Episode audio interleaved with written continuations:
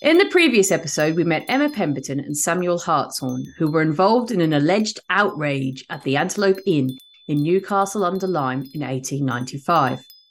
We followed Emma's life and gained an insight into her background and circumstances. In this episode, we focus on Samuel Hartshorne, but some of it won't make a lot of sense if you haven't listened to the first episode, so I suggest you go and listen to that episode first. When Samuel Hartshorne's wife Emma was buried, she was noted as the wife of Samuel Hartshorne, indicating he was still alive. But where was he? Mm.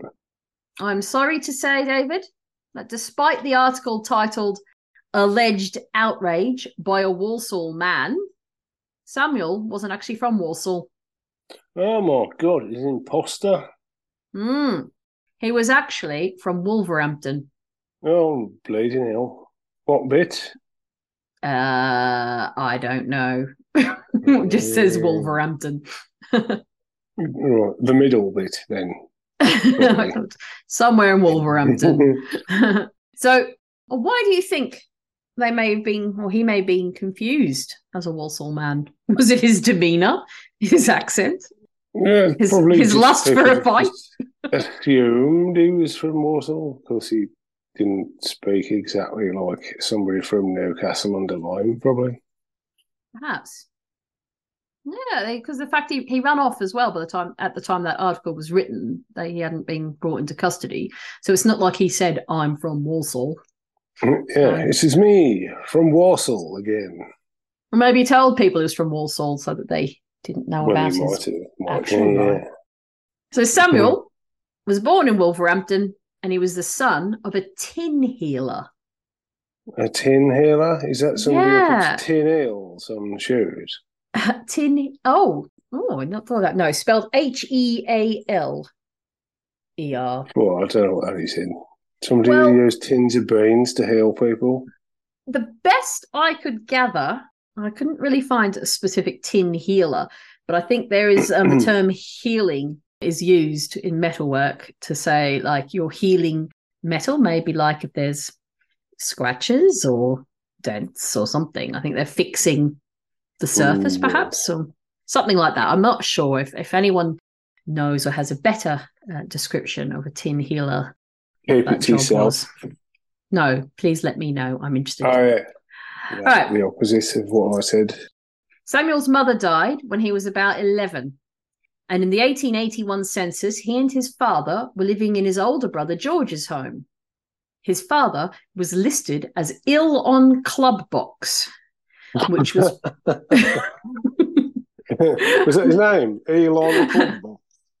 No, that was his occupation. Under the In the occupation column, it says ill on club box, and that possibly means it was a kind of a pension scheme his father right, had paid okay. into. So he wasn't working, he was he was ill, uh, but he's receiving money from this pension scheme. People used to say, when I was a kid in Walsall, people would say, if you was on the sick from work, they would say you was on the box. Really?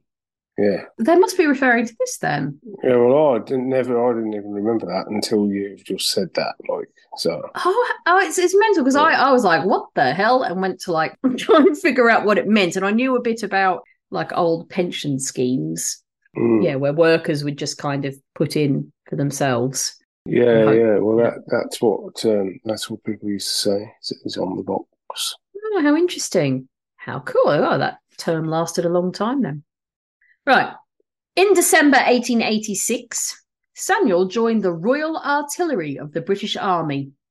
Yeah, hardcore. Hardcore, yeah. not not Walsall man joining the Royal Artillery. Yeah, pretender. Surely Samuel is going to rise to the top of the military. Let's hope so, eh? Yeah, we have faith in Samuel. His enlistment papers give us a description of him. So at the time, he was eighteen years and one month old. Right. He was he was five feet four inches tall. So uh, only one inch, one inch taller than me. Mm. And he weighed one hundred twenty-one pounds, and his chest measured thirty-four and a half inches. He had brown hair, hazel eyes, and a fresh complexion, no distinctive marks. Fresh complexion, it's hard to find an actual definition of that, but I think it just basically means it looks healthy, doesn't look ill. Normal English mm. complexion. Someone who's not got jaundice. I'm not sure. I can't even. Well, it is you know, weird, ain't fresh complexion yeah. when you think of somebody who's a bit like, I don't know. I'm thinking like flushed cheeks, but that's yeah, not but, being oh, no. what it means. Like if you think the air's oh, it's a bit fresh out here. But also the other term they used to use that wasn't fresh skin was like a sallow complexion. And it's hard to find a description of that as well, but you can imagine that kind of, I don't know, maybe yeah, it's not such healthy-looking like skin. A bit, a bit like yellowy and greasy. Mm. Like but I don't know if that's right. Neither do but, I, to be fair. Mm, mm. Well, his service papers make for some interesting reading. Oh, yeah.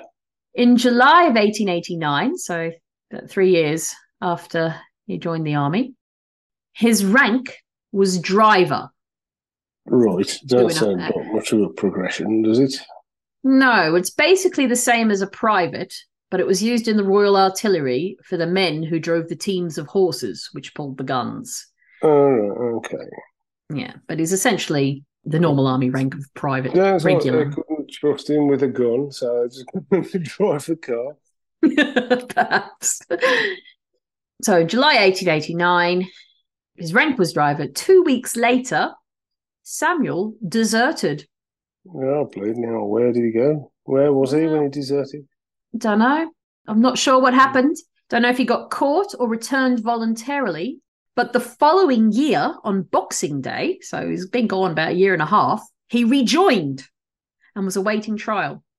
He was tried Ooh. of desertion, I presume, and convicted on the sixteenth of January, eighteen ninety-one. And forfeited all his former service. So presumably that was with regard yeah, to so pension. He didn't get any of his, um, yeah. Yeah, so none of that counted. So I guess that was the punishment. So, yeah, you deserted, you lose all that. But he's he's rejoined the army.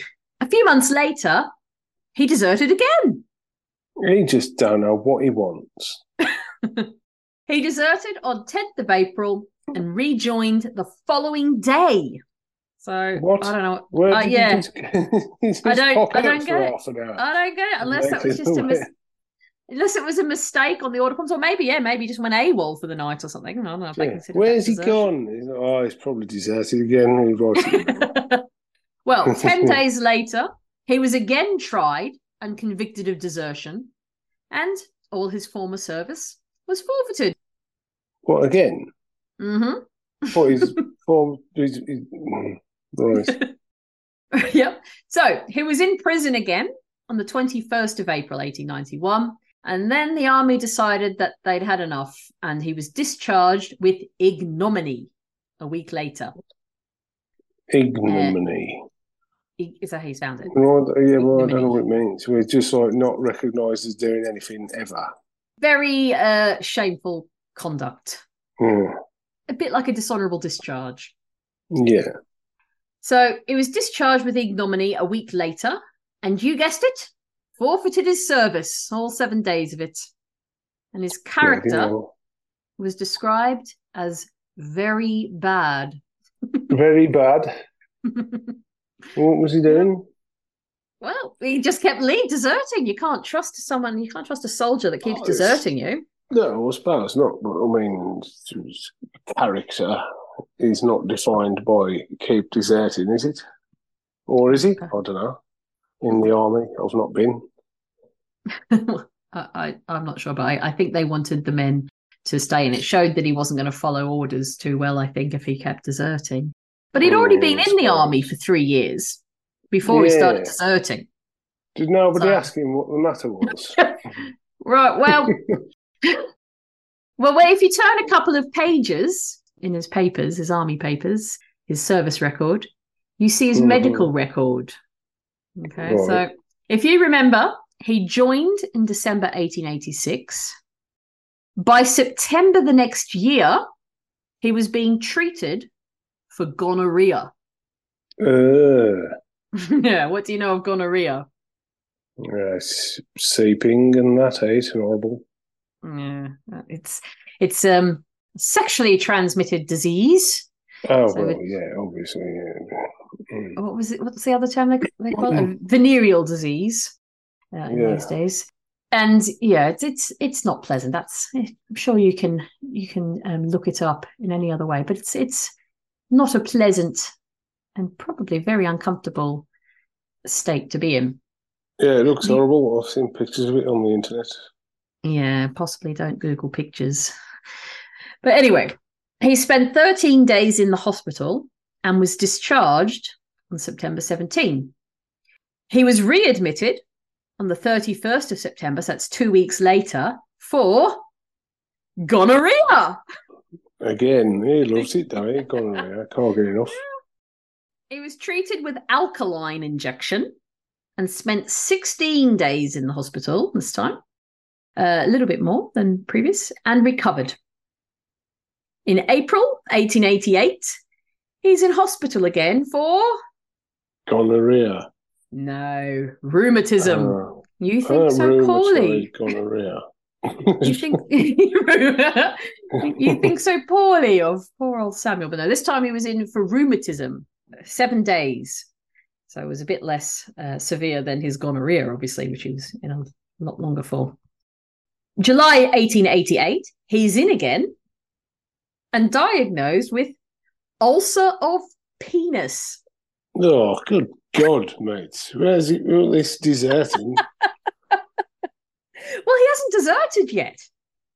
Well, no, but I mean, oh, yeah, I don't know. Eh? I mean, do you reckon he just kept going back because he's the gonorrhea kept playing up and he wanted the medical treatment?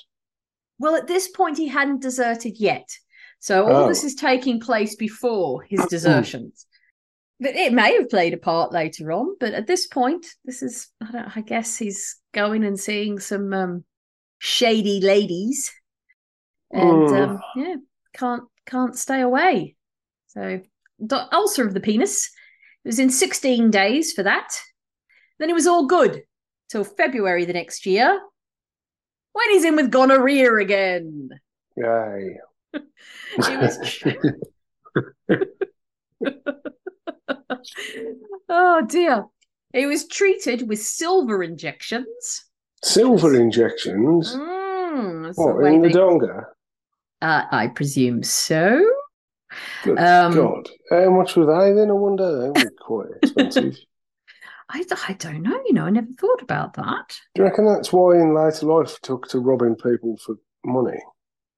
Oh, I did he, though? His missus, wasn't it? No, his yeah. missus went out robbing the money to get the silver injection so his knob didn't drop off. Oh, God, I hope not. Now, the funny thing, when I looked into it, well, and obviously based on this, you it, you can cure it, like you can treat it and it will go away. But the fact he keeps getting it, because I thought, oh, maybe it's once you've got it in your system, it just yeah. keeps resurfacing. But I think it, it you treat it, goes away, but he just keeps doing whatever he's doing to get gonorrhea and um, keeps getting reinfected. Maybe he's seen the same person every time. Maybe he's in love. Yeah, has it gone? Yes. It has definitely gone, Sam. This you said that last time and look at this. Oh no. Yeah, my, my sergeant is suspecting something. All right. Treated with silver injections, as we said, and released after twenty-two days. So it does seem to be getting progressively worse. It, like each time he's in, he seems to be spending a longer time in hospital. It's getting harder to cure him. Mm. All right, so that was February. The next month, he's in again with, you guessed it, oh. gonorrhea. It can't be that bad having gonorrhea, to be fair, can it? I mean, he don't care, does he? How bothered? It can't yeah, be that true. bad. You just you keep going and going it again. Yeah, I'm bothered, don't care about it. Yeah, obviously, like, oh, they'll just fix me up in the hospital, get out of serving. That's, that's it. Goes and gets um, gonorrhea. Yeah, it gets it done right and don't have yeah, to do any work. I don't have to go on guard duty. I've got gonorrhea. I'm going to lay in this cushy hospital bed yeah. getting my injections. Yeah, Sam, there's no worry coming. Oh, well, I would, but... got his gonorrhea again. Oh, tut tut. The gonorrhea's flared up again. I can't come. Uh-oh. This time he was treated with zinc injections. Zinc, so they're throwing that's it. Cheap. Well, they we're not going to waste the good stuff on him. He's just going to be back again next month with gonorrhea. Yeah. Try this stuff that looks a bit silvery instead. I wonder why every time they're tra- treating him in a different way. I wonder if you can only use the same treatment once or so. I don't know. I don't. I don't know enough about gonorrhea treatment, and I don't care to know don't that much. Like anybody at that time know about gonorrhea treatment? Neither does it. It's that is true. Them with all different metals. Yeah, let's let's try let's try this. We'll make him make him super like like some kind of armor plating, so he won't get gonorrhea again. Well, why they used to inject people with they used to use was it mercury? Was it for um, syphilis mm. or something? Yes, it's yes. Mental, wouldn't they? People still are. Look like.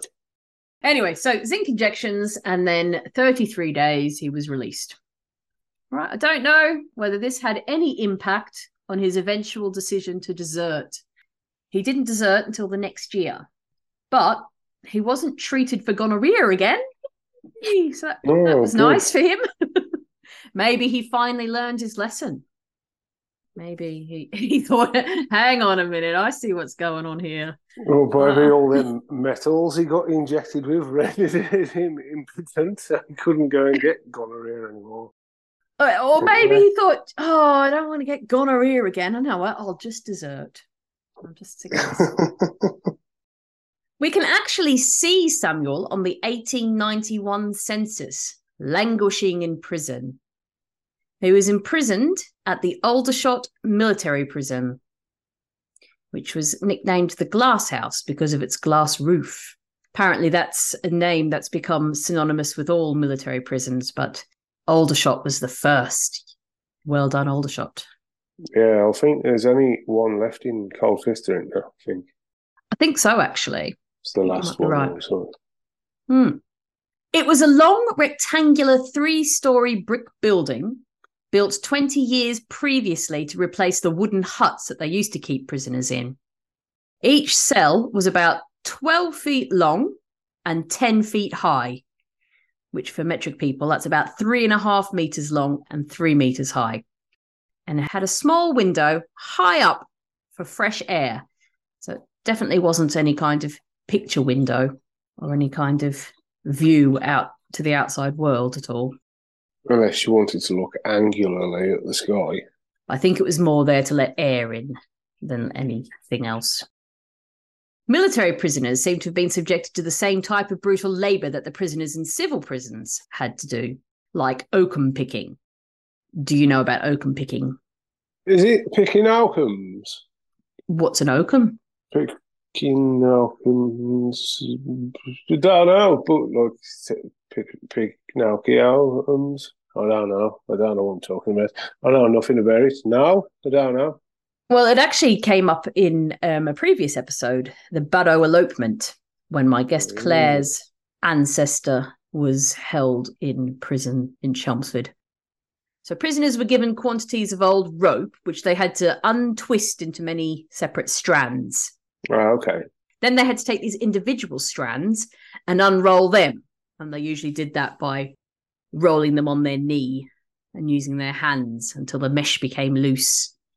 And it was pretty hard on the hands. It wasn't pleasant labour. Like a breaking rocks type of situation. Yeah, pretty much. I think they used to, they had that in the civil prisons. They used to also have treadmills and things. It was just pointless labour just to make you, to break you essentially, make you feel miserable. I think at some point they made it more, um, uh, what do you call it? Bigger rope. No, at some easier on the fingers. At some point, they made it so that it was useful or beneficial labour, like they'd be employed in making things and stuff like that. But they still obviously had these tedious tasks to do. Uh, and I found an article that specifically references Aldershot making palais, palais cases, palais, paillet. Do you know that word? P A I L L A S S E. No. Yeah. It's basically straw mattresses. Oh, what were they called? That? Oh, stupid. I'm not sure. It's obviously a French word. Mm. But that I think other prisons were in the pro, and there was mention of other prisons making like bolster cases, which is like pillows. And so they seem to be making a lot of the bedding for the army, uh, for the military personnel. Oh, okay. So in the Glasgow Herald, seventh of October, eighteen eighty-nine, said, the employment of military prisoners on work for the War Department, which was initiated in eighteen eighty-seven, is still carried out. So this was about two years before Samuel was sentenced to prison. During the past year, there have been made at Brixton one thousand six hundred fifty pallet cases and six hundred bed sackings, and at Gosport, twenty-six thousand bolster cases. The manufacture of pallet cases has been undertaken at Aldershot, Brixton, Gosport, Stirling, and Cork military prisons during the current year. The result of this will be, the inspector hopes, to diminish the number of prisoners who are employed at oakum picking after passing the first stage. So I guess maybe when they were first imprisoned, yeah, they were just given the really dodgy tasks. Yeah, they're just the judicial system was just spiteful idiots who didn't realise what they could do. It's like, yeah, it's giving them so much shit, it's pointless. And then after, so hang on, missing out. This prisoner's all right. Oh, yeah. Give him a more um, impressive task of making straw mattresses. Well, at the time Samuel was at Aldershot, each floor housed seventy-five prisoners. But on the night of the eighteen ninety-one census, which was the fifth of April, there were eighty-five in the prison, including Samuel.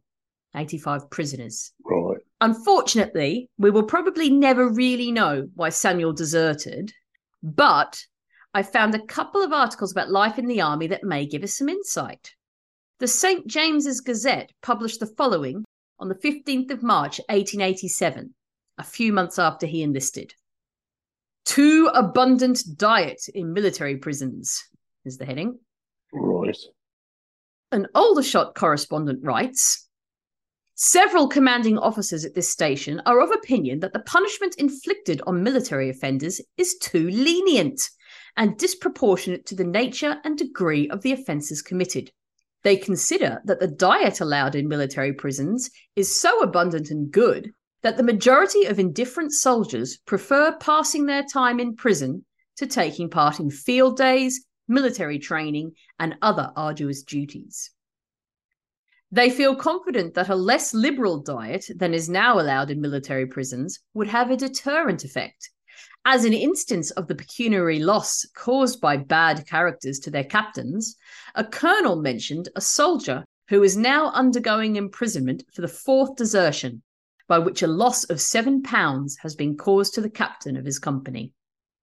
So they're saying they've got it too good. It's too easy in prison. So maybe, maybe Samuel Hartshorne thought, as we as we suggested, oh, I've just decided, oh, I don't want to go. It's it's a lot easier, get better food. I'm not sure. Yeah, no, but it's, you still have to feed them properly because they're going to have to go out and fight a war again after, and then you're going to be able to like, have some louder, skinny, half-dead people coming out of prison and going to fight a war. Well, that's an excellent point. And on the same day as that little snippet I read out was published, the Echo in London offered a different point of view. Several commanding officers at Aldershot are of opinion that the diet in military prisons is too liberal. They allege that it is so abundant and good that the majority of indifferent soldiers prefer passing their time in prison. Does not this statement rather point to the fact that the diet of the soldier who is not in prison is neither so abundant and good as it might be? Yeah, that's a good point, Ed. Exactly. The army estimates show that our army is by far the most expensive in Europe, but Tommy Atkins does not get the benefit of our liberal expenditure. Dry bread and cocoa for breakfast, without even a scrape of oleomargarine, is considered a sufficiently good ration. Oleomargarine, don't I still have that net? Or is that something else? Is that olivio? I have heard of that. Heard of it. I think it's just maybe it's the type of oil, maybe oil margarine, I don't know. But all that, they didn't even get that, David. They got dry bread and cocoa for breakfast.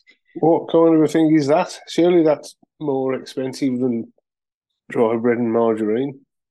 Well, margarine and soaked bread. Well, they'd have to buy the margarine. Cocoa's not cheap, is it? I don't know. Maybe it was cheaper in those days. I can't imagine it was um, mm. like a sweet cocoa. So we have those problems. No, but even, even so, chocolate beans and whatnot and box. Well, still, as you pointed out, they're going to have to try and fight an army on a bit of dry bread and cocoa. Yeah. You wouldn't survive with that. Anyway, only a few days ago, a private soldier wrote to a morning paper complaining that very often the meat ration was little more than gristle and bone. Of course, no one wishes our soldiers to be pampered. Why not? But in every well, but but in every way, the surface sorry. In every way, the service needs to be made more popular so as to attract and keep a better class of men.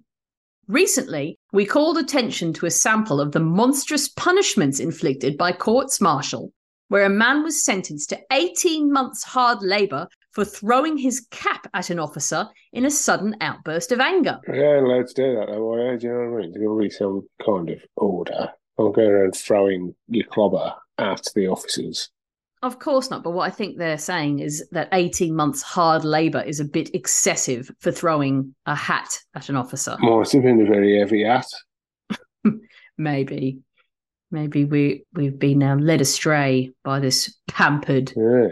man. The lack of all comfort and the prevalence of severe punishments keep out of the army the superior class of men whom commanding officers would be only too glad to attract.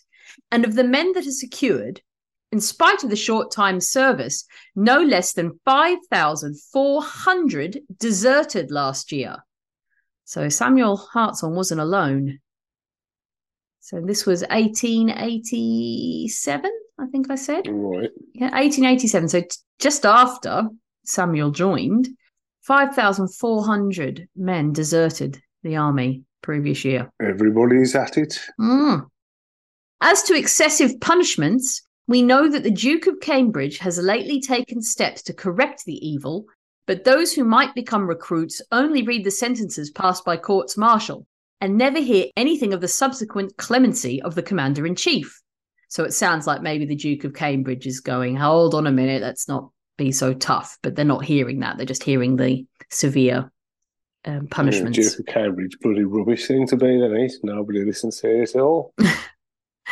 The policy which is now adopted at headquarters must be enjoined upon officers generally if desertion is to become rare and the military service popular with young men.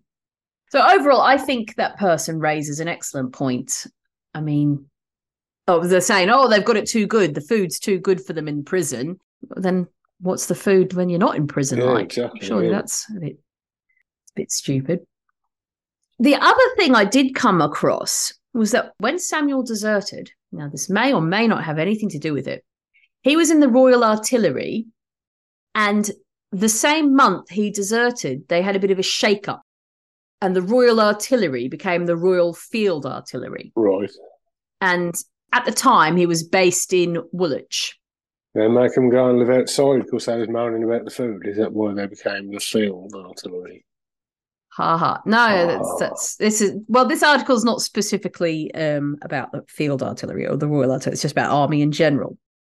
But what I'm trying to say is that he joined up to the Royal, he joined up, I think, in Newcastle upon, Newcastle on Tyne, I think you say, don't you? New, the other Newcastle, not under Lyme. Upon Tyne. Is it upon or on? Upon Tyne. Newcastle upon Tyne. At Newcastle upon Tyne.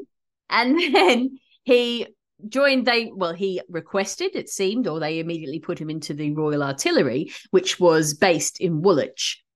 And then at some point, whether it had already moved or there was talk, I, I, it's kind of hard to figure out whether they were, I think they were still based at Woolwich. Maybe he didn't want to move to Aldershot because it seemed like maybe his unit, because his particular unit got renamed into something else. They may have been told they were going to move down to Aldershot or elsewhere.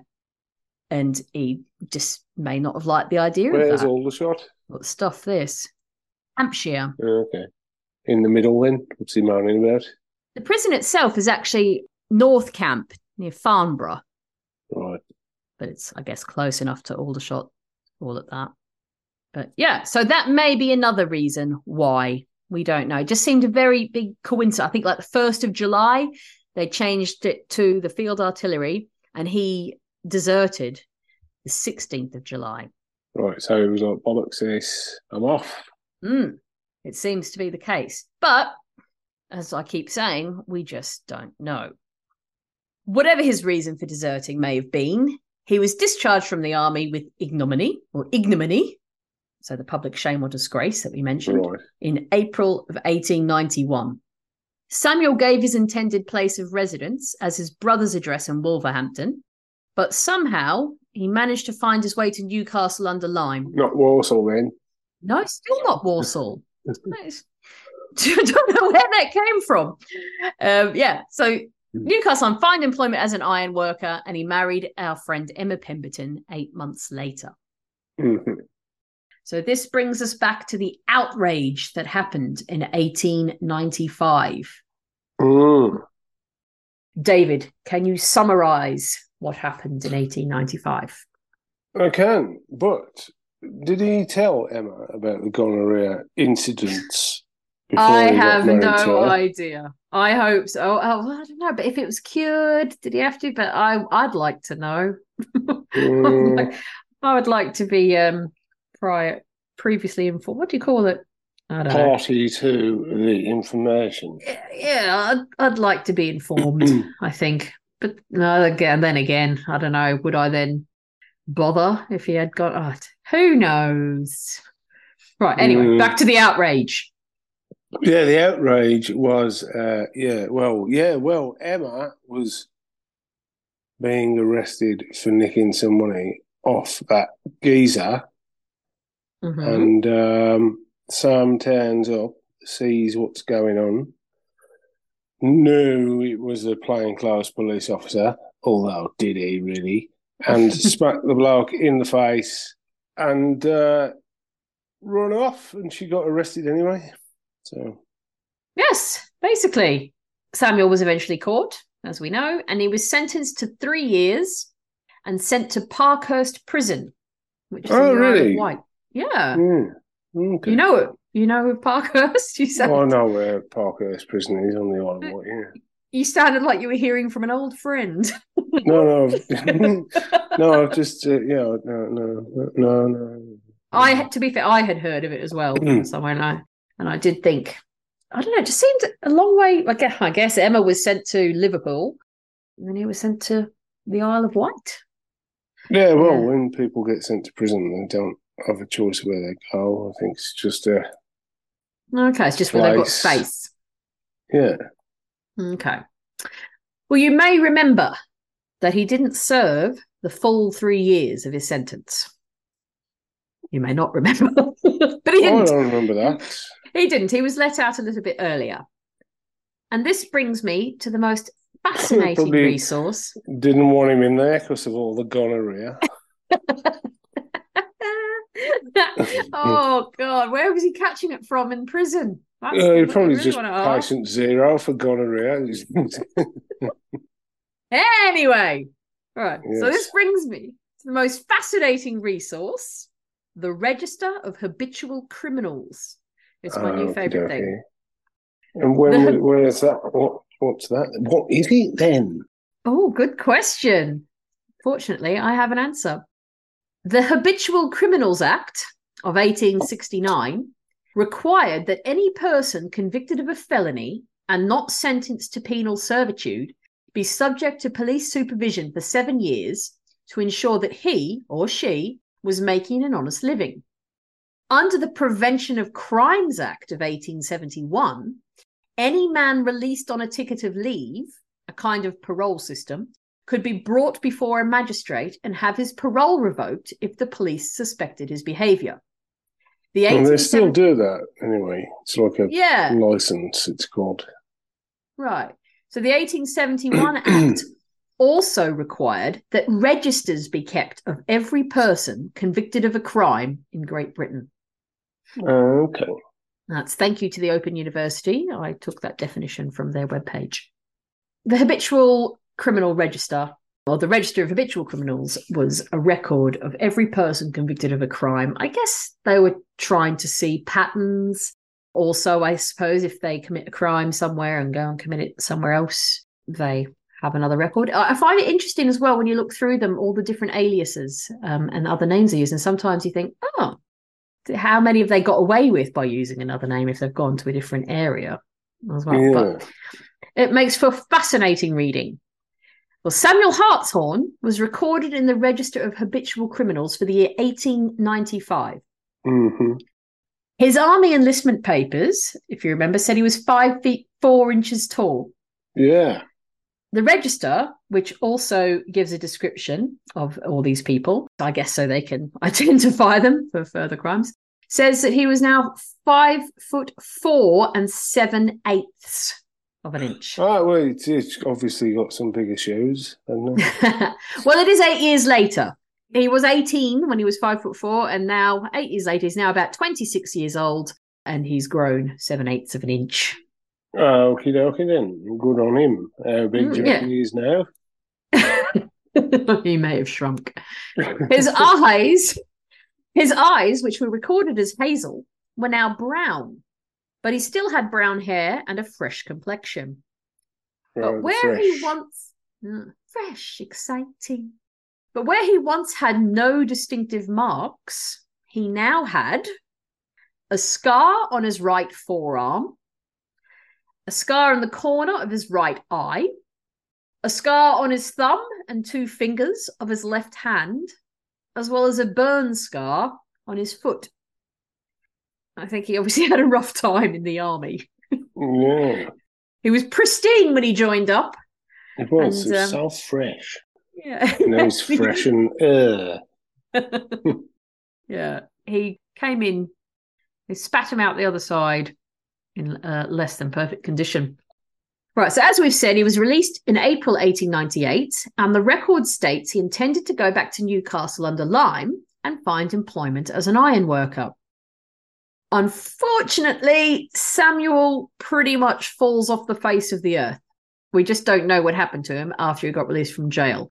I cannot find him on the nineteen oh one, nineteen eleven, or nineteen twenty-one censuses. So, David, I throw it to you in your imagination. Do you have any suggestions what may have happened to Samuel? Keeping in mind that for some reason, a few years after, he was not with his lovely wife. Well, he probably, I don't know, maybe pursued a more productive life, giving everybody gonorrhea or something. Or maybe he just turned into a big ball of gonorrhea and exploded. I think the man is more than his gonorrhea. Mm, you say that, but more than his illness. Gonorrhea not maketh the man. But remember, we've said he, he, he was cured.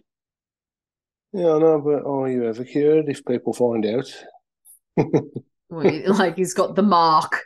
Yeah, oh, yeah, yeah, yeah. He had gonorrhea for like, loads of times, for ages. Yeah, leave him alone, don't go near him. But I think you're onto something, though. Like, despite being on the habitual criminal register, he didn't appear to actually be convicted of any other crime. Mm, so maybe it was weird, it? maybe it was Emma, what, Emma leading him? him leading him astray. Oh, maybe, yeah. Yeah, he would have been uh, or fine. Killed him. Don't know, do you? Well, we do know, because I know that uh. he was not dead at this point. I just have, have not been able to find him up to nineteen twenty-one. Okay. Mm. The only mention I could find of him after eighteen ninety-seven was on the nineteen thirty-nine register, and he was recorded on Union Street, Hanley in Stoke-on-Trent.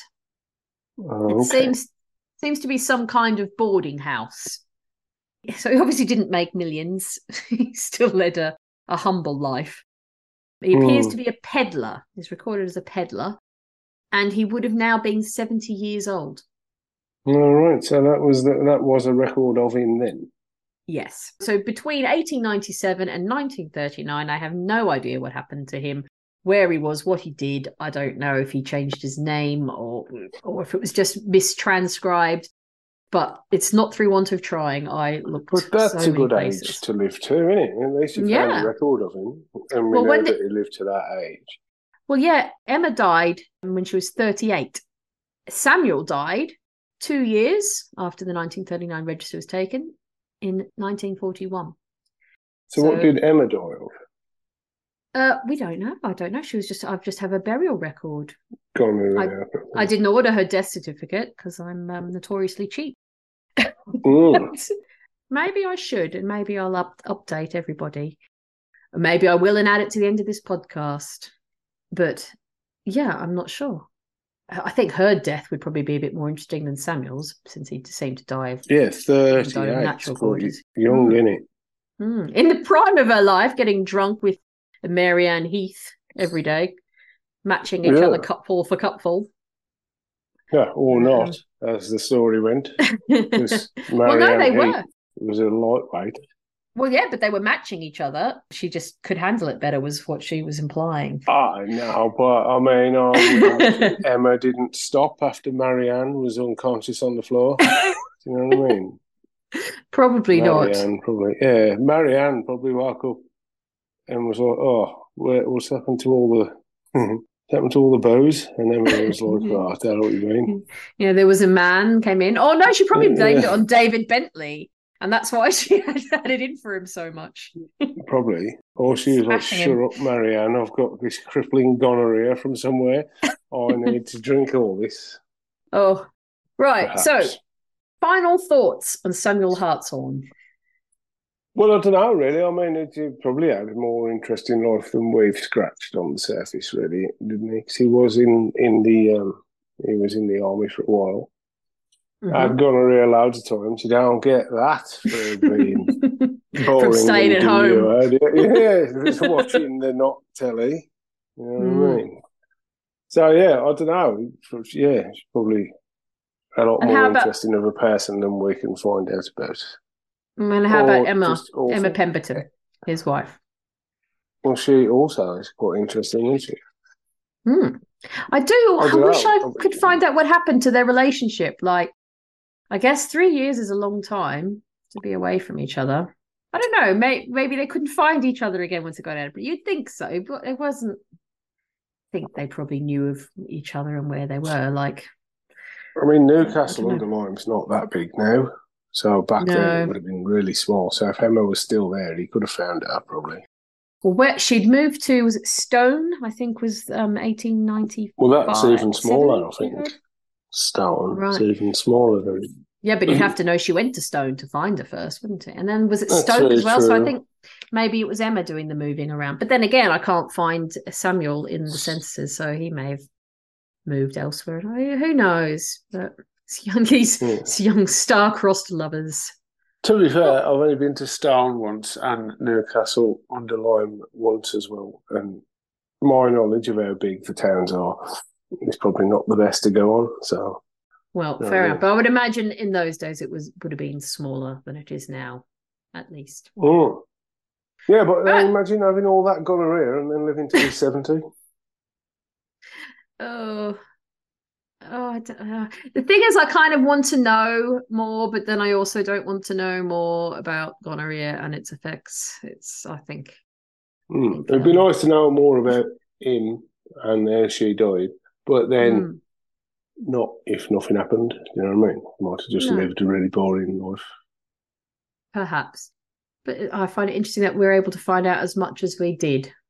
Might have been Jack the Ripper. Ooh. No, oh, that was what that was. Was that eighteen eighty-eight, Jack the Ripper? Oh, um, okay. Well, he might, yeah, maybe, but it's unlikely. Okay. Well, thank you very much for joining me again, David. Oh, yeah.